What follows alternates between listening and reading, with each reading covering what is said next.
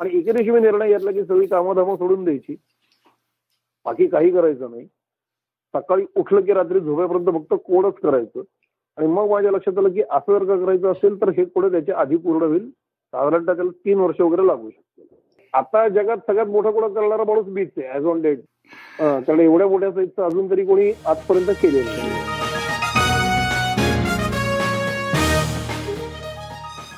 विश्वसंवाद या मराठी पॉडकास्टवर मी मंदार कुलकर्णी तुमचं स्वागत करतो.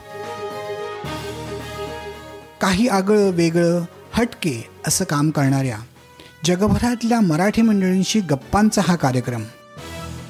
विश्वसंवाद नमस्कार मंडळी. विश्वसंवाद या जगातल्या पहिल्या मराठी पॉडकास्टच्या बत्तीसाव्या एपिसोडमध्ये तुमचं मनापासून स्वागत.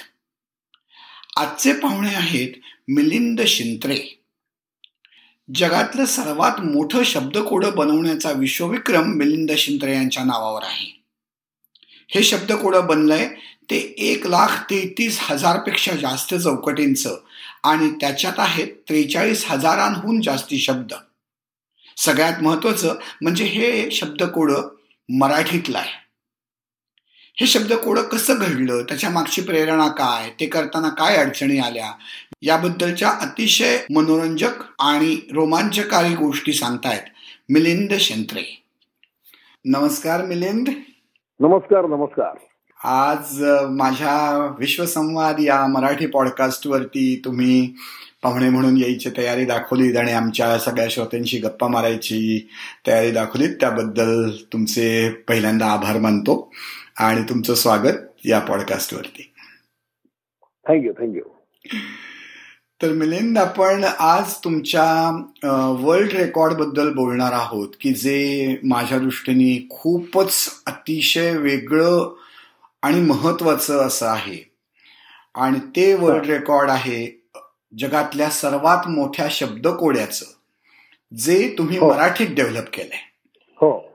हे तुमचं जे रेकॉर्ड आहे त्याबद्दल बोलायला सुरुवात करताना मी जरी अगदी थोडक्यात त्याच्याबद्दल सांगितलं असलं तरी मे बी तुम्ही त्याबद्दल जरा थोडं सविस्तर सांगितलं आणि तिथून सुरुवात केलीत तर मग आपण तिथून पुढे बोलायला सुरुवात करूयात. हो चालेल. तर काय आहे हे कोड? आणि त्याच्याबद्दल काय सांगाल तुम्ही सुरुवात करताना? त्याच्या ओळख करून देताना. त्याची पार्श्वभूमी आधी थोडी सांगतो. की मला स्वतःला लहानपणापासून शब्दकोडी करायची आवड आहे. म्हणजे मी माझ्या आयुष्यातलं पहिलं शब्दकोड मी पाचवीत असताना तयार केलेलं होतं. मी पुण्यात वाढलेलो आहे. मी पुण्याचा आहे. तर नुमवी शाळेमध्ये मी होतो नूतन मराठी विद्यालयामध्ये. तर तिथे पाचवीत असताना मी पहिलं शब्दकोड तयार केलं आणि आमचा शाळेचा नुमवीय नावाचा अंक प्रकाशित व्हायचा त्यावेळेला. म्हणजे अजूनही तो होतो. तर त्या नुमवीयमध्ये माझं पहिलं शब्दकोड प्रसिद्ध झालेलं होतं. त्याला मी पाचवीत होतो. ही एकोणऐंशी सालची गोष्ट आहे. मग त्याच्यानंतर मी हळूहळू हळूहळू कोडी तयार करायला लागलो. छंदच होता माझा तेव्हापासूनचा.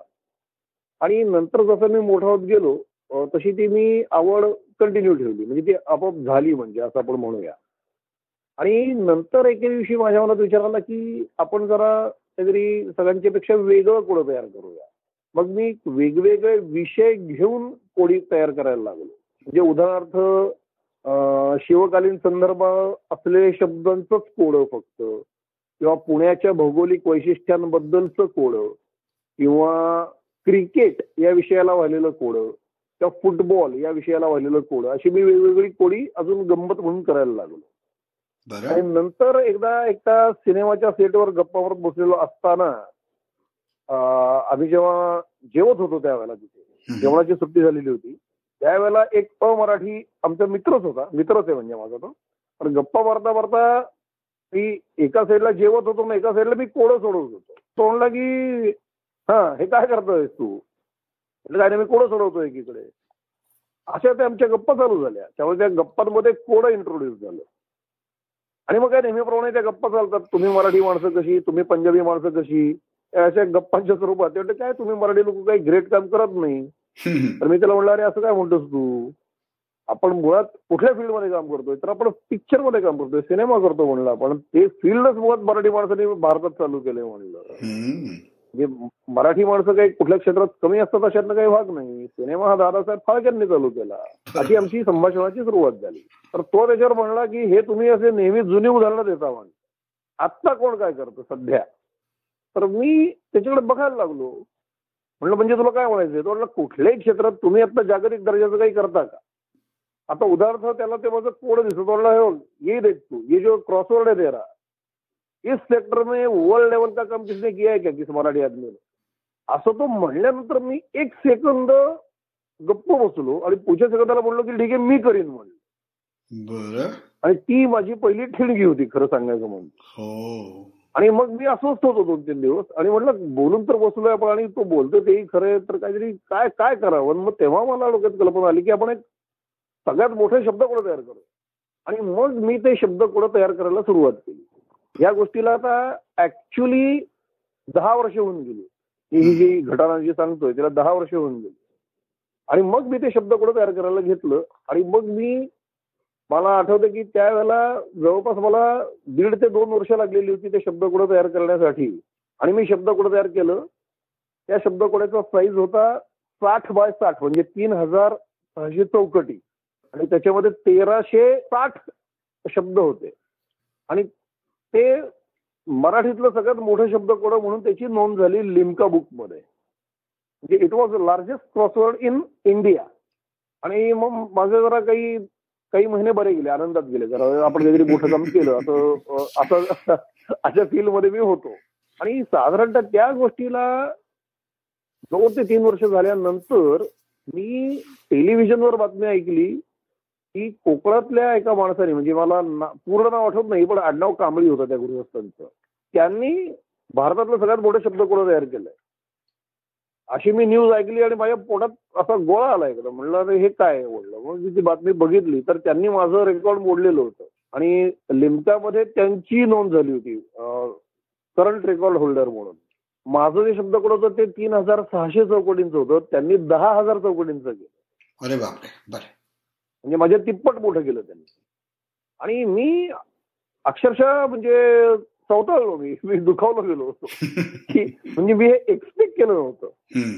जे आता प्रत्येक क्षेत्रात वेगवेगळे विक्रम होतात आणि ते मोडतच असतात वगैरे वगैरे हे सगळं आपल्याला माहिती असतं. पण ते आपल्या बाबतीत होईल असं. असं काही मला वाटलं नव्हतं कधी.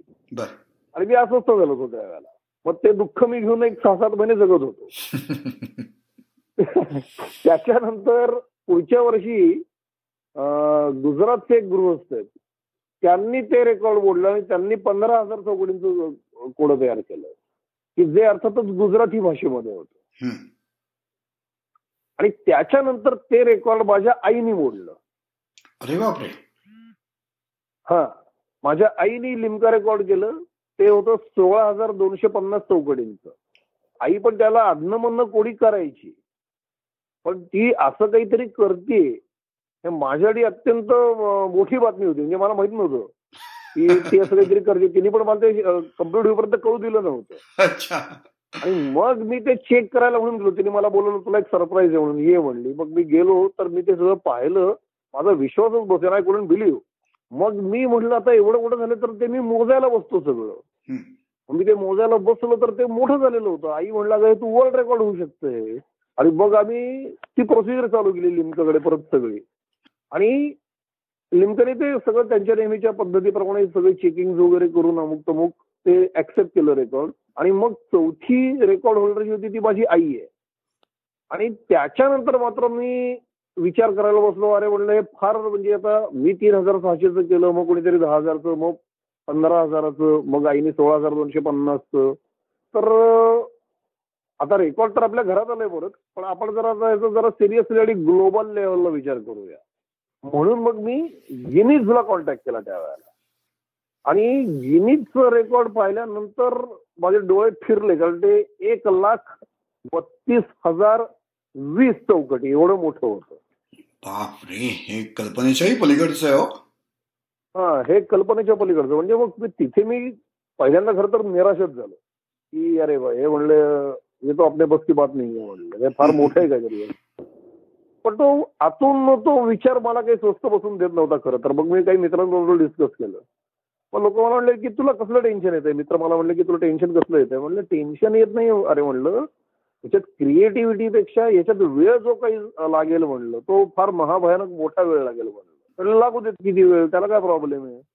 रोजची कामं धामं आटपायची थोडं करत बसायचं. अरे म्हणलं मग याच्यात माझ्या अंदाजाने किमान दहा ते बारा वर्ष लागतील याच्यामध्ये. तर लोकांना तेवढा अंदाज नव्हता की दहा बारा वर्षांचं हे काम आहे वगैरे. पण मग आता काय करायचं? पण मग एके दिवशी मी निर्णय घेतला की मला रात्रंदिवस स्वस्थ बसवत नाहीये या सगळ्या प्रकारामुळे. मग नीट कॅल्क्युलेट करूया. म्हणलं मग जर का पार्ट टाइम केलं आणि दहा बारा वर्ष लागत असतील हे फुल टाइम जर का करायला बसलं तर किती लागतील? त्या मग स्टॅटिस्टिकली सहा वर्ष लागतील. मग म्हणलं सहा वर्ष लागतील तर डेली आठ तास. मग त्याच्यापेक्षा जास्त बसलं तर किती लागतील? मग मला अंदाज आला की त्याच्यापेक्षा जर का जास्त वेळ बसलं तर मग त्याच्यापेक्षा आधी होईल. आणि एके दिवशी मी निर्णय घेतला की सगळी कामं सोडून द्यायची. बाकी काही करायचं नाही. सकाळी उठलं की रात्री झोपेपर्यंत फक्त कोडच करायचं. आणि मग माझ्या लक्षात आलं की असं जर का करायचं असेल तर हे कोड त्याच्या आधी पूर्ण होईल. साधारणतः त्याला तीन वर्ष वगैरे लागू शकतात.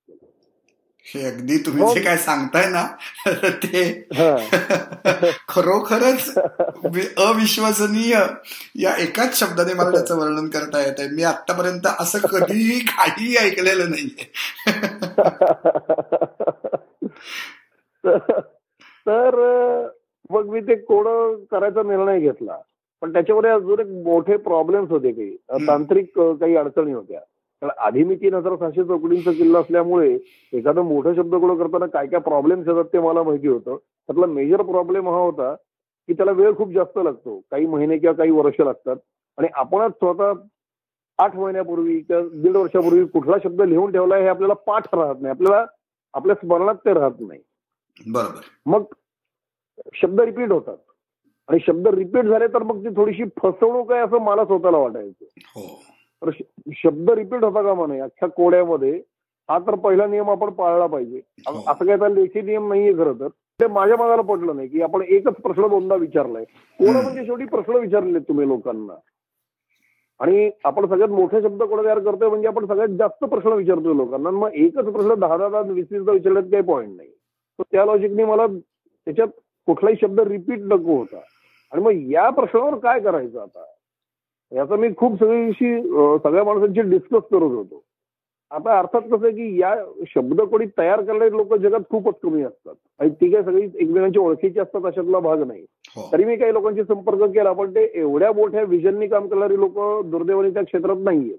ते. आपले छोटी छोटी जी आपली न्यूजपेपरमध्ये जी काही कोडी येतात त्या साईजची करणारी माणसं होती. त्यांना तो प्रश्न तेवढा लक्षातच आला नाही खऱ्या अर्थाने सांगायचं झाल्यानंतर. मग माझ्या लक्षात आलं की याच्यावर काहीतरी उपाय काढून तो सॉल्व्ह करून मग आपण ते कोण चालू केलं पाहिजे. मग. माझं पुढचं एक ते दीड वर्ष या प्रॉब्लेममध्ये गेलं फक्त की ते कसं करायचं? मग माझ्या डोक्यात आलं की आपण एक सॉफ्टवेअर तयार करून घेऊ. की जे सॉफ्टवेअर मला इंडिकेट करेल. मी एखादा शब्द लिहिला तो मला काहीतरी एक ऑडिओ बँक देईल मला. आणि एक. व्हिज्युअल मला काहीतरी ऑब्स्टॅकल तयार करेल की नाही बाबा हा शब्द तू पूर्वी लिहिलेला आहे. अच्छा. म्हणजे मग मी तो शब्द खोडीन आणि तो रिपीट होणार नाही आणि ते कोड प्युअर मोस्ट होईल मग हे सोल्युशन मला कोण तयार करून देणार? मग मी सगळीकडे नेटवरनं इकडनं तिकडनं जो माणूस भेटला की मला हे कोण तयार करून देईल हे भेटलो म्हणजे लोकांना विचारत बसलो पण मला फारसं कोणी काही मिळालं नाही. तर ते शेवटी पुण्यातच आशुतोष सोमण नावाचे गृहस्थ राहतात जे सॉफ्टवेअरमध्ये काम करतात. ते मला योगायोगाने भेटले. आणि ते मला भेटल्यानंतर मी त्यांना हे सगळं सांगितलं. तर तेही मराठी खूप मोठे प्रेमी आहेत आणि सॉफ्टवेअर मधले पण आहेत ते. तर ते मला म्हणले की हे मी करून देतो म्हणून. आणि मी रिलॅक्स झालो त्यावेळेला आणि मग आम्ही चर्चा करत गेलो. मग त्यांनी अजून मला त्याच्यात वेगवेगळ्या गोष्टी सांगितल्या. आपण असं करूया का तसं करूया का? आणि मला अक्षरशः म्हणजे माझ्याच इतक्या उत्साहाचा किंवा माझ्यापेक्षा जास्त उत्साहाचा एक माणूस भेटला पहिल्यांदा. आणि हा म्हणजे ते फार एक मोठी गरज असते त्या सगळ्या प्रकाराची. हो, हो, तर. मुळातच तुम्ही रिकाम टेकडे उद्योग कशासाठी करताय इथपासून प्रश्न विचारणारे लोक आहेत. नक्कीच नक्कीच. आणि ह्याचा काय उपयोग आहे वगैरे वगैरे असं सगळे निगेटिव्ह प्रश्न विचारणारे खूप होते. तर कोणीतरी पॉझिटिव्ह विचार करणारा आणि माझ्यापेक्षा जास्त उत्साह या क्षेत्रात असलेला माणूस मला भेटला पहिल्यांदा. आणि सोमणांनी ती जबाबदारी घेतली आणि त्यांनी काही काळात ते पूर्ण होईल असं मला आश्वासन दिलं. पण मला तो धीर राहावे ना म्हणलं तुम्ही आता एक बेसिक एका स्टेपला आलात ना की तुम्ही ते मला सॉफ्टवेअर देऊन टाका. मग ते सॉफ्टवेअर तुम्ही इम्प्रूव्ह करत असता मी कोड जर करायला सुरुवात करतो. मग आम्ही असं त्यांना घेतलं की आम्हाला त्याच्यात एक पाच ते सहा सुविधा पाहिजे होत्या त्या सॉफ्टवेअरमध्ये पण त्यातली पहिली जी सुविधा आहे ती शब्द रिपीट न होण्याची हे ज्या दिवशी त्यांचं हे झालं तयार करून पंचवीस ऑगस्ट दोन हजार तेरा या दिवशी मी शब्दकोड तयार करायला सुरुवात केली. म्हणजे आता जवळजवळ पाच वर्ष हो- होतील. हो हो हो हो हो. जवळपास पाच वर्ष झाली. त्या दिवशी मी शब्दकोड तयार करायला सुरुवात केली. आणि मग मी रोज सकाळी आठ ते रात्री आठ नऊ दहा अकरा बारा एक दोन तीन चार असा कितीही तास. म्हणजे किमान बारा तर झालेच पण प्रसंगी चौदा सोळा अठरा तास असा मी डेली वाचायला सुरुवात केली. आणि मग त्या प्रक्रियेने वेग घेतला. मग त्यांची जसजशी एक एक इम्प्रुव्हमेंट होईल त्यांच्या सॉफ्टवेअरमध्ये अमुक एक गोष्ट आज झाली. मग ते ते माझ्याकडे येऊन लोड करून द्यायचे. मग मला अजून एक चांगली सुविधा मिळायची. असं करत करत आम्ही ते पुढे चाललेलो होतो. या पद्धती पुढे जात असताना सांगायची महत्वाची गोष्ट म्हणजे मला बाकी काही करता येत नव्हतं. म्हणजे माझी बाकी सगळी उत्पन्नाची साधनं बंद झालेली होती त्यावेळेला कारण मी दिवसभर फक्त हेच करत होतो.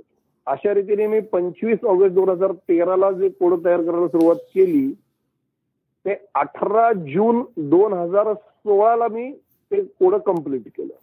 त्याच्यानंतर ते कोड कंप्लीट झालं मी रिलॅक्स झालो. अरे हे कोड कंप्लीट झालं. मग आता ते जे शब्द कोड तयार झालं आता त्याचे क्लूज लिहायचे आता या कोड्यामध्ये त्रेचाळीस हजार तीनशे साठ शब्द आहेत. आणि त्याच्या एकूण चौकटी एक लाख तेहतीस हजार आहेत. अच्छा. आता ही संख्या कुठून आली? कारण गिनीजचं एक लाख बत्तीस हजारच होतं म्हणजे त्याच्यापेक्षा एक हजार तरी जास्त पाहिजे. आपलं म्हणून एक लाख तेहतीस हजाराचं केलं होतं. ओके. हा. सो एक लाख तेहतीस हजार चौकटी त्रेचाळीस हजार तीनशे साठ शब्द असं कोण पूर्ण झालं तर त्याचे क्लूज लिहायचे होते. म्हणजे थोडक्यात त्रेचाळीस हजार तीनशे साठ शब्दांचं डिस्क्रिप्शन म्हणजे जे लोक वाचणार हा प्रश्न. आता त्रेचाळीस हजार तीनशे साठ प्रश्न लिहायचे होते आता. आणि मग मी लगेचच दुसऱ्या दिवशीपासून ते काम चालू केलं. एके दिवस वाया न झालं होता आणि मग मी ते जे काम चालू केलं ते वीस डिसेंबर दोन हजार सोळा पर्यंत माझं ते काम चालू होतं. आणि वीस डिसेंबर सोळाला खऱ्या अर्थाने याचं क्रिएटिव्ह काम संपलं. बर. अशा रीतीने याला ही साडेतीन वर्ष वगैरे साधारणतः रोज एके दिवसाची गॅप न घेता लागलेली. असं या कोड्याच्या तयार करण्याच्या प्रोसेस विषयी मी सांगू शकतो. निर्मितीची कहाणी. निर्मितीची कहाणी. फारच फारच अप्रतिम आणि अगदी रोमांचकारी म्हणावं अशी गोष्ट आहे. ही शब्दकोड्यासारखी गोष्ट इतकं काहीतरी एक्साइटिंग करेल हे खरोखरच मला कधी मी विचारही नाही नव्हता रोमांचकारी घटना अजून वेगळ्या आहेत त्याच्या पुढच्या. म्हणजे हे मी तुम्हाला एक नॉर्मल बरं. चालू केलं किती तास काम करायचो असं मी तुम्हाला एक केवळ आकडेवारी सांगतो अच्छा अच्छा अच्छा. त्याच्यातल्या रोमांचकारी घटना फार वेगळ्या आहेत बर बर बर बोलूच येत आपण त्याबद्दल. फक्त मला आता हो, हो, म्हणजे हो. एवढे तुम्ही जे मोठे नंबर सांगितले तुमच्या पहिल्या कुड्यापासून ते. या कुड्यापर्यंत मला प्रश्न असा डोक्यामध्ये डोक्यात येतोय की हे कोडं जर मी केलं त्यातलं तुमचं जे सगळ्यात लहान कोडं होतं तर ते कोडं सोडवणारे किती लोक आहेत आणि ते खरंच पूर्ण सोडवू शकतात का लोक? हा सांगतो. मध्यंतरी माझं जे लिमकाचं जे पहिलं रेकॉर्ड जे झालं होतं तीन हजार सहाशे चौकडींचं त्याच्यानंतर मी हे मोठं कोडं केलं. या मधल्या का- याच्या मधल्या कालावधीमध्ये दैनिक सकाळनी मला अप्रोच केलेलं होतं. गणपतीचे दिवस होते तर त्यांना गणेशोत्सवात लोकांना काहीतरी आपण द्यावं करून. अशी त्यांच्या डोक्यात संकल्पना होती शब्द कोडं या स्वरूपामध्ये. तर दैनिक सकाळनी एक मोठी गणपतीत पुरवणी करायचं ठरवलेलं होतं त्यावेळेला. तर ते चार ते पाच फुल म्हणजे फुल पेज अं, सकाळची म्हणजे वर्तमानपत्राची जी वर्तमानपत्राचा जो आकार असतो तर तो संपूर्ण पाच ते सहा पानं भरतील एवढं मोठं मी कोडं त्यांना तयार करून दिलं होतं त्यावेळेला. बर. आणि हा तर त्या कोण्यामध्ये सगळे जे शब्द होते किंवा सगळे जे प्रश्न होते आपण म्हणू ते गणपती गणपतीची नावं गणपतीच्या बाबतीतल्या आख्यायिका सण आणि पुणे शहर. या संदर्भातले ते सगळे प्रश्न होते. तर त्याला इतका मोठा प्रतिसाद मिळाला होता त्यावेळेला म्हणजे त्याच्या पुढचे पाच ते सहा महिने मला लोक कॉन्टॅक्ट करत होते फोन करून आणि मला थँक्स म्हणत होते. कारण होतं काय की पुणे मुंबई सारखी मोठी शहरं सोडली. महाराष्ट्रात एक दहा बारा अशी मोठी शहरं आहेत. ती सोडली तर बाकीच्या महाराष्ट्रामध्ये करमणुकीचे एवढे अव्हेन्यूज नाहीत. पुण्या मुंबईला खूप सिनेमाची थिएटर्स आहेत पण हम्म. तर इतर अजून पंचवीस गोष्टी असतात. तर तेवढं एंटरटेनमेंटचे एरियाज आणि सेंटर अख्ख्या महाराष्ट्रावर नाहीये. तर बऱ्याच ठिकाणच्या लोकांना असा प्रश्न येतो की मुळात दिवसभराची कामं संपल्यानंतर करायचं काय? आणि सगळेच जण टेलिव्हिजन बघत नाहीत त्या- बऱ्याच लोकांना तो आवडतही नाही प्रकार. बौद्धिक करमणूक त्यांना नाहीये इतर लोकांना. आणि विशेषतः जे आपले सगळे आजी आजोबा आहेत म्हणजे आपण ज्यांना ज्येष्ठ नागरिक म्हणतो तर अशा लोकांना तर फारच त्रास होतो. म्हणजे करायचं काय? तर त्यांच्यासाठी अत्यंत मोठी मेजवानी होती. म्हणजे लोकांनी मला अक्षरशः धन्यवाद दिलेत पुष्पगुच्छ पाठवलेत. लोक बाहेर जाऊन माझ्याकडे फोन करून मला भेटायला आलेली होती. अरे वा. केवळ थँक्स म्हणण्यासाठी की तुम्ही आमच्या आयुष्यात चार पाच महिने अत्यंत सुंदर दिले. तर ते एवढं मोठं कोडं सोडवायला त्यांना चार पाच महिने वगैरे लागलेले होते. तर coming back to our point हे माझं चेक करून झालं होतं की लोकांना चांगलं जर का बौद्धिक मनोरंजन असेल तर ते लोक वाट बघतायत.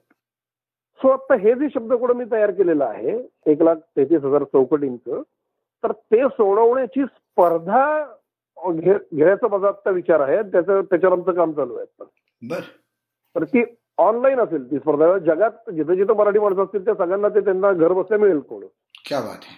बर. हा. आणि अनेक लोकांसाठी म्हणजे मी माझा अंदाज म्हणून सांगतो की मी दिवसाचे पंधरा पंधरा तास सोळा सोळा तास इन्व्हेस्ट करून मला तीन वर्ष लागली ती कोड तयार करायला. पण एखादा माणूस जो आहे त्याला हे सोडवायला चक्क त्याला पुढच्या दहा वर्षांची निश्चिंती आहे. एव- एवढं त्याच्यात बौद्धिक मनोरंजन आहे म्हणजे. अरे वा कारण हो हो निश्चित दहा वर्ष वीस वर्ष पण लागतील एखाद्याला. कारण याचं कारण मी हे गृहित धरतो की तो माणूस दिवसभर काम करणार आहे कुठेतरी त्याचं ऑफिस असणार आहे. हो. आणि मग तो उरलेल्या वेळात घरी येऊन तो हे कोडं सोडवणार आहे. त्या सुट्टीच्या दिवशी पण बसेल तो बायका. मुलांसकट तर अशा माणसांना पुढची काही वर्ष बौद्धिक मेजवानी आहे. आणि फुल टाइमच एखादा माणूस बसला तर मग काय त्याच्यासाठी ह्या फार मोठा खजीर आहे म्हणजे. तो असं ते जगातल्याच सगळ्या मराठी लोकांना आता अवेलेबल होईल कोड. फ्री ऑफ कॉस्ट होईल अर्थातच ते. तर ती त्याची आता परत टेक्निकली तांत्रिक गोष्टींवरती आता आमची कामं चालू आहेत सगळी. अच्छा. पण जोपर्यंत ते होतंय तुमचं हे तुम्ही म्हणालात की ते इंटरनेटवर नावाजलेलं असणार आहे इलेक्ट्रॉनिकली असणार आहे. पण तोपर्यंत हो, हो. ह्या कोड्याचं स्वरूप आता काय आहे? की मला ते कोडं आता बघायचंय असं मी म्हटलं तर मला काय बघायला मिळेल? त्याचे मी आता दोन छोटे व्हिडिओ तयार केलेले आहेत. मी केलेत म्हणजे काय आता हे काय झालं या कोड्याची बातमी जेव्हा पसरली तेव्हा झीनी आणि टाइम्स ऑफ इंडियानी म्हणजे या दोन मीडियामधल्या अत्यंत दोन मोठ्या संस्था आहेत टाइम्स ऑफ इंडिया आणि झी तर या दोन्हींनी याच्यावर व्हिडिओ तयार केले तर ते आता नेटवर आहेत. म्हणजे. तुम्हाला ते व्हिडिओवर बघता येईल आता. थोडक्यात म्हणजे तीन तीन तीन मिनिटाचे वगैरे व्हिडिओ आहेत ते. माझ्या घरी आले होते ते लोक. कारण ते कोडं आहे ते पासष्ट फूट लांब आहे. ते मला असं घेऊन कुठं फिरता येत नाही. खूप मोठा असल्या कारणाने. पासष्ट फूट लांबी आणि पाच फूट रुंदी आहे. असा तो पासष्ट बाय पाचचा मोठा आयत आहे तो. तर ज्यांना वैयक्तिक दृष्ट्या बघायचंच असतं ते लोक मला फोन करून माझ्या घरी बघायला येतात ते कोड हो येऊ शकत नाही पासष्ट फुटाची जागा कशी काय असेल? असं मला गच्ची गच्ची गच्ची. हो गच्चीत. ओके. मी त्यांना गच्चीत नेतो माझ्या. माझी. गच्ची पंच्याहत्तर फुटाची आहे दहा फूट शिल्लक राहतात लोकांसाठी. तर अशा म्हणजे प्रत्यक्षात पाहिजे त्यांना माझ्या घरीच येणं हाच सध्या एक उपाय ऑर. अदरवाईज ते ऑनलाईन अवेलेबल होईल मग लोकांना आपल्याला ते घर बसल्या बघता येईल ते सगळं सोडवता येईल. अरे वा. सगळं खूपच इंटरेस्टिंग आहे. की मला थोडीशी अशी उत्सुकता आहे की जेव्हा आपण. किंवा तुम्ही असं रेकॉर्ड केलं आणि या लिमका. किंवा या गिनीज सारख्या कंपन्या तुमच्याकडे आल्या त्यांची ही. तुमचं रेकॉर्ड हे खरं व्हॅलिड रेकॉर्ड आहे हे करण्याची काही. प्रोसेस तुम्ही थोडक्यात सांगू शकाल का कारण अशी आपण रेकॉर्डबद्दल तर खूप ऐकतो पण एक्झॅक्टली ते कसं ते व्हॅलिडेट करतात ह्याचं किती जणांना माहिती आहे मला माहीत नाही मला तर नाही आहे आणि म्हणून म्हटलं तुमच्याकडून जर काही त्याची माहिती कळली तर कदाचित बरं होईल आता पूर्वीपेक्षा खूप सोपं झालंय. ऑनलाईन हा प्रकार जेव्हापासून आलाय तेव्हा तेव्हापासून हे सगळं खूप सोपं झालेलं आहे. कारण आता या लोकांच्या वेबसाईट्स असते तरी मी ढोबळ मानाने सांगतो तुम्हाला की तुम्हाला समजा एखादा रेकॉर्ड करायचं असेल वर्ल्ड रेकॉर्ड करायचा असेल आणि गिनीजमध्ये नाव नोंदवायचं असेल तर. गिनीजच्या वेबसाईटवर जायचं.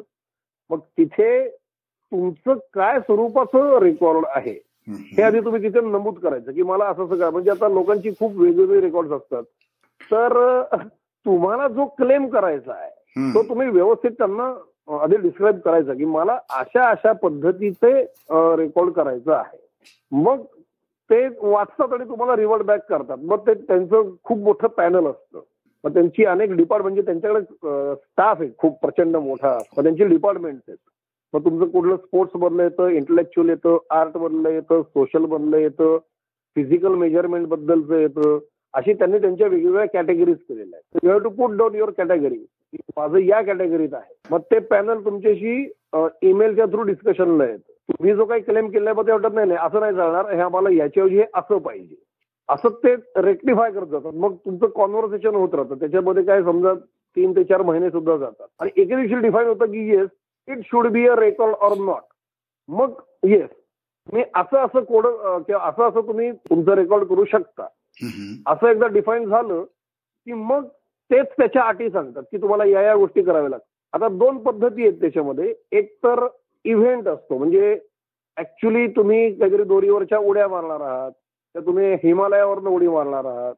किंवा तुम्ही एका पायावर सलग अठरा तास उभे राहणार आहात. असा प्रत्यक्ष करण्याचा इव्हेंट असतो रेकॉर्ड मधला. किंवा मग आमच्यासारखं की मी गेली पाच वर्ष हे कोडं तयार करत होतो आता माझे कोडं झालेले. आता तुम्ही काय रोज पाच वर्ष माझ्याकडे येऊन बघायला बसणार नाही. मी माझं डायरेक्ट झालेलं कामच तुम्हाला दाखवणार आहे. हो. म्हणजे एका रेकॉर्डला प्रत्यक्ष साक्षीदार लागतात की हो हे आम्ही पाहिलंय हे खरं असं झालेलं आहे आणि दुसऱ्या पद्धतीचं डॉक्युमेंट असतं म्हणजे आम्ही केलेलं जे आहे. हो. की हे असं असं झालेलं आहे. मग त्या पद्धतीने मग त्यांचे परत खूप नियम आहेत लॉज सबलॉज खूप आहेत असे त्यांचे. मग एव्हिडन्सेस लागतात त्यांना त्याचे साक्षीदार लागतात त्याचे जजेस लागतात ते जजेस मुळात क्वालिफाईड आहेत की नाही त्यांच्या दृष्टिकोनातनं याचं सर्टिफिकेशन लागतं त्या सगळ्याचं व्हिडिओ रेकॉर्डिंग लागतं त्याचे फोटोज लागतात त्याच्या पेपरमधल्या बातम्या लागतात असे सगळे हम्म. सव्यापसव्य केल्यानंतर मग ते रेकॉर्ड नोंदणीची प्रक्रिया पूर्ण होते अरे बापरे बर पण हे. तुम्ही खूप छान समजावून सांगितलं की त्यामुळे. एखादी गोष्ट रेकॉर्ड होण्यासाठी काय लागतं आणि त्याच्यामागे काय घडतं हो. हे सुद्धा. खूप कॉम्प्लेक्स आणि किचकट प्रोसेस आहे.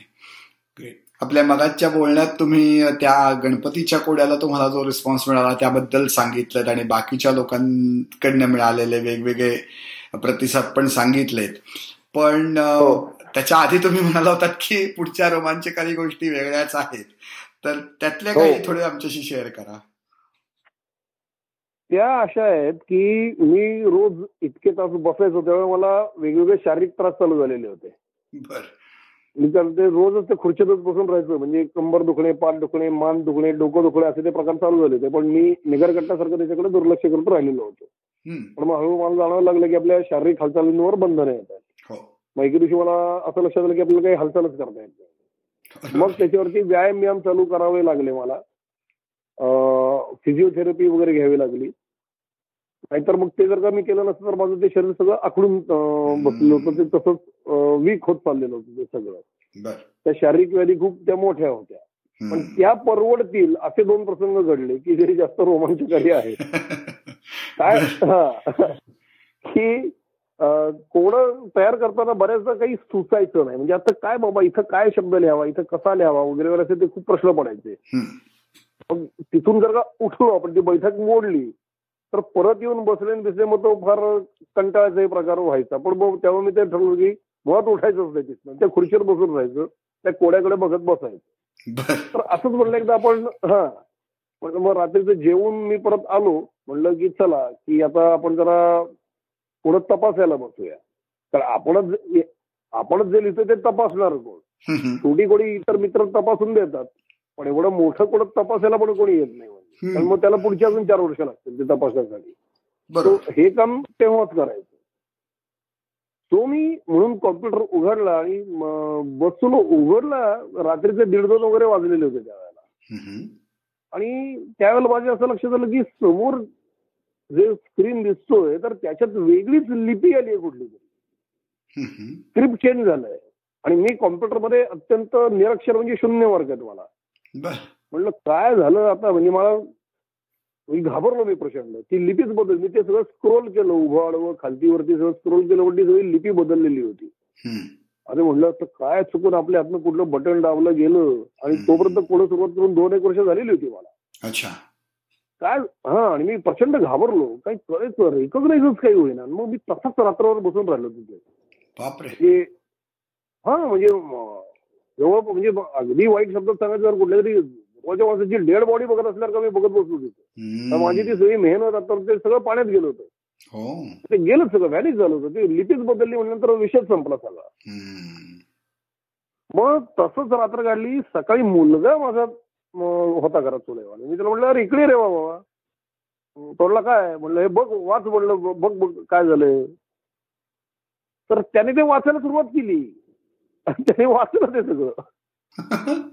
हा तर म्हटलं तुला वाचता येतंय तो म्हणलं हो काय न वाचायला काय झालं? मी काय लहान आहे का म्हणलं आता? हो, जे असं म्हणून तो निघून गेला तिथनं. मी त्याला परत म्हणलं इकडे जरा महत्वाचं काम आहे. हे पलीकडचं वाच जरा म्हणलं. असं म्हणून मी त्याला रोल केल्यानंतर पलीकडचं वाचलं. तर त्याने ते पलीकडचं वाचलं सगळं. तो. म्हणला, बाबा तुम्हाला का असं वाचायला सांगतोय? अरे म्हणलं मला वाचता येत नाहीये हे. तर त्याला ते काही म्हणजे कळलं नाही म्हणजे काय होतंय ते. तर त्याला वाटलं मी त्याची काहीतरी चेष्टा करतो वगैरे तो निघून हो. गेला. तर झालं असं होतं की मला ती लिपी रेकग्नाईज होत नव्हती. मराठी असून देवनागरी असून? देवनागरी मला शब्द कळत नव्हते. मग मी घाबरलो मी डॉक्टरला फोन केला. डॉक्टरला सगळं सांगितलं. डॉक्टरने सगळं ऐकून घेतलं की गेली मी कसे रात्रंदिवस काम करतो तो म्हणला तुमची सिस्टीम हँग झाली आहे. तुम्ही आता बंद करायचं सगळं. तुमच्या मेंदूला आता तुमच्या मेंदूला काही झेपत नाही आता हे सगळं. अति अति होत चाललंय सगळं. तर कॉम्प्युटर जसा हँग होतो तसा तुमचा कॉम्प्युटर हँग झालेला आहे. तर. पुढचे पंधरा वीस दिवस काही बघायचं नाही. म्हणजे काही वाचायचं नाही. रस्त्यावरच्या पाट्या वाचायच्या नाहीत पेपर वाचायचा नाही काहीही कुठल्याही प्रकारचं वाचन करायचं नाही. तुमची ती क्षमता संपलेली आहे सगळी. बाकी दिसतंय ना म्हणलं सगळं. हो म्हणलं मला हो. कळण्याच्या पलीकडचंच आहे की सगळं बाकी चालू आहे आणि तुम्हाला काल रात्रीपर्यंत वाचता येत होतं ना आज सकाळी ते वाचता येत नाहीये म्हणजे बापरे. हो हो हो. म्हणलं बाकी सगळं दिसतंय मला माणसं दिसत आहेत बाकी सगळं म्हणलं पिक्चर पाहू शकतोय मी मला ऐकू येतंय मला फक्त वाचता येत नाही. मग तो म्हणला तू काही वाचू नकोस रिस्क घेऊ नको ते थांब ते आपोआप होऊन जाईल ते सगळं. भरपूर झोप बीप जरा कुठेतरी ट्रिपला जाऊन ये. सुट्टी घे ब्रेक घे. मग झालं मग मला लक्षात आलं की ओके म्हणलं. रिस्क नकोच घ्यायला म्हणलं. खेळाडू जसे दुखापत झाले की ती लगेच थांबतात विश्रांती घेतात. कारण ती दुखापत वाढली तर करिअर जाण्याची शक्यता असते. हो हो. सेम थिंग मग मी विश्रांती घेतली. पण ते अर्थातच मला काही पंधरा दिवस वगैरे थांबवलं नाही. सहा ते सात दिवसांनी मी परत सुरू केलं ते सगळं काम. मला तीन चार दिवसांनी ते सगळे शब्द युद्ध रिकॉग्नाईज व्हायला लागले होते. पण. थोडक्यात हा पहिला मेजर प्रॉब्लेम होता की लिपी ओळखू येत नव्हती. हा एक मेजर. प्रॉब्लेम झाला होता.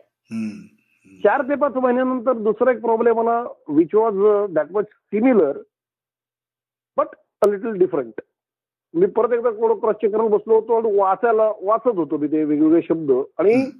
दोस्त असा शब्द आला तिथं. म्हटलं काय दोस्त म्हणजे काय असेल बाबा? दोस्तचा अर्थ काय? आहे? का चुकीचा शब्द लिहिला? मला त्याचा अर्थ लक्षात येईल म्हणलं आपल्याला बंदुकीचा दस्ता वगैरे असं काही लिहायचं होतं का? पण नाही दस्ता झालेला आहे म्हणलं त्याला तो आपण रिपीट करणार नाही. पण दोस्त म्हणजे काय असेल? असा मी तो खूप विचार करायला सुरुवात केली मला घाम फुटला. याला म्हणलं हे चुकीचा शब्द लिहिलाय म्हणलं आपण. असा शब्दच नाहीये. आणि आपण जे रात्री बेरात्री जागून जे काही कोडं तयार करत बसतो आणि झोप कदाचित आपण झोपेत असू काही काही वेळेला ते झोपेत आपण असे काहीतरी चुकीचे शब्द लिहून ठेवले असतील. असं म्हणून मला परत दुसऱ्यांदा घाम फुटला की असे किती शब्द तर मी असे बरेच शब्द पाहायला सुरुवात केली की यांचे अर्थ माझ्या लक्षात येईना. मी परत घाबरलो म्हणणार याच्यात खूप चुका झाल्या त्या कोड्यामध्ये आणि मग अशा काय एक लाख तेहतीस हजार काय एक कोटीचं लोक कोडं तयार करतील काय कशा शब्द निरर्थकच जर का शब्द लिहायचे असतील सगळे. तर काय मग या कोड्याचा अर्थ राहिला नाही काही मग मी परत म्हणलं कदाचित एक शक्यता आहे मी इतर भाषी काही शब्द घेतलेले होते. तर हा कुठला तरी पर्शियन शब्द असेल किंवा केनियन आफ्रिकन कुठला तरी असा काहीतरी शब्द असेल त्याचा काहीतरी अर्थ असेल की जो आत्ता मला आठवत नसेल. असा एक चान्स आहे. म्हणलं आता आपण परत फोन करून विचारूया मित्रांना. पण म्हणलं आता रात्री परत तुम्हाला फोन करायचा? मग एक सोपी आयडिया लक्षात आली की गुगल करूया हम्म. मग मी दोस्त शब्द गुगल केला. तर काय दोस्त म्हणजे मित्र फ्रेंड अमुक तमुक वगैरे सगळे अर्थ आले. मग मी कपडा हातवर घेतला. अरे ह्याचा अर्थ हा आहे नाही का म्हणलं अरे बापरे म्हणजे शब्दांचे अर्थच रेकग्नाइज होत नव्हते. हा हा दुसरा प्रॉब्लेम झाला होता. मग परत सगळ्या डॉक्टरला फोन केला डॉक्टर म्हणले परत सिस्टीम हँग आहे आपल्या. सिस्टीम हँग झाली की बंद करून टाकायची म्हणले. दुसरा त्याच्यावर उपाय नाही. इट वॉज सेकंड गॅप अशा मी दोन मोठ्या गॅप घेतल्या होत्या. एक सहा सात दिवसांची दुसरी सहा सात दिवसांची. आणि ते सहा सात दिवस माझे प्रचंड तडफडीमध्ये गेले होते. हो. कारण मुळात ही आपल्या मेंदूतलं प्रॉब्लेम आहे का कोणच चुकलंय. तर आपल्यातला प्रॉब्लेम रेक्टिफाय होईल कोणं चुकलं असेल तर सगळं पहिल्यापासून तयार करावं लागेल. हो. या सगळ्या संदर्भात मला असं विचारायचं होतं की तुम्ही हा कोड या विषयातले आता तुम्ही एक्सपर्ट आहात. तर जगातल्या बाकीच्या भाषांमधले कुणी कोड तयार करणारी जी लोक आहेत का? की जे तुमचे आयडल आहेत ज्यांना तुम्ही मानता असं काही त्यांच्याबद्दल काही सांगू शकाल का? नाही आता खऱ्या अर्थाने म्हणायचं झालं ना तर माझ्या आधी ज्यांनी शब्दकोड तयार केलं होतं. तर ते आर्मेनियन आहेत गृहस्थ. आणि हे मला गिनीजमध्ये ते वाचताना कळलं होतं. आणि मी गिनीजला रात्रंदिवस संपर्क करून अरे मला त्यांचं प्लीज नाव नंबर द्या म्हणजे नाव होतं माझ्याकडे नंबर द्या नंबर द्या नंबर द्या त्या गिनीजने आतापर्यंत मला तो काही दिलेला नाही. बर. हा कारण त्यांचंही बरोबर आहे म्हणजे काय त्यांच्याकडे लाखो प्रकारचे रेकॉर्ड असतात. प्रत्येक हो. क्षेत्रातले वेगळे रेकॉर्ड होल्डर असतात. आता ते नंबर जर का लोकांचे द्यायला लागले तर त्यांना अजून पाचशे हो. माणसंच कामाला ठेवावे लागतील फक्त त्या- तेवढ्यासाठी. तो मला ते खऱ्या अर्थाने मिळाले नाहीत. जे हे होते ते आर्मेनियन जे गृहस्थ होते. आता विनोद असा आहे की तो पुरुष आहे का बाई हेही मला माहिती. हो. नाव आहे फक्त त्या नावावरनं काही कळत नाही अच्छा अच्छा अच्छा. तर थोडक्यात इतर देशातले इतर भाषांमधले कोडी करणारी जी माणसं आहेत ती मला माहीत नाहीयेत. आणि आता जगात सगळ्यात मोठं कोण करणारा माणूस बीच आहे ऍज ऑन डेट तरी. कारण एवढ्या मोठ्या साईजचं अजून तरी कोणी आजपर्यंत केलेलं नाही. मला असं म्हणायचं होतं की बाकीचे जे सगळे क्रॉसवर्ड मेकर्स आहेत. ज्यांना मी ओळखतो रेग्युलर गाणं प्रत्येक दैनिकामध्ये रोज कोडी येत असतात. हो. तर त्याच्यात जी कोडी करणारी लोक आहेत ती माहितीतली ते मोठ्या स्केलला करत नाही म्हणजे मोठ्या स्केलला इन द सेन्स काय पेपराचा आकार त्याच्यापेक्षा लहानच पाहिजे कोड. तर छोटी छोटी कोडी असतात. त्यांची मोठी कोडी तयार करणारी लोक मुळातच जगात खूप म्हणजे दहा सुद्धा नाही आहेत अख्ख्या जगामध्ये. हो आणि तीही अशी विशिष्ट हेतूने काहीतरी करत असणारी लोक आहेत. त्याच्यावर त्यांची ओळखच नाही. कारण गाठायचं कसं या लोकांना इथपासून सगळा प्रश्न आहे. बर. म्हणजे अक्षरशः हातावरच्या बोटावर मोजण्याजोगं असं आपण जे म्हणतो त्याचं शब्दशः रूप तुमच्या तुम्ही हा तसं हो, हो. म्हणायला पाहिजे. क्या बात क्या बात आहे. वा वा वा. फारच. छान. अजून एक मला उल्लेख करायचा होता. हो अजून एक उल्लेख करायचा होता की जो करणं अत्यंत गरजेचं आहे. की जसं आशुतोष सोमण यांनी सॉफ्टवेअर करून दिल्यामुळेच हे कोणं होऊ शकलं. म्हणजे ते जसे महत्त्वाचे आहेत तसेच अजून काही शब्दकोशकार म्हणजे डिक्शनरी ज्यांनी लिहिले कारण मी खूप शब्दकोश घेऊन बसायचो. कारण शब्द ऑथेंटिक पाहिजे उगच मनात आलं आणि लिहून टाकलं असं होतं का आम्हाला?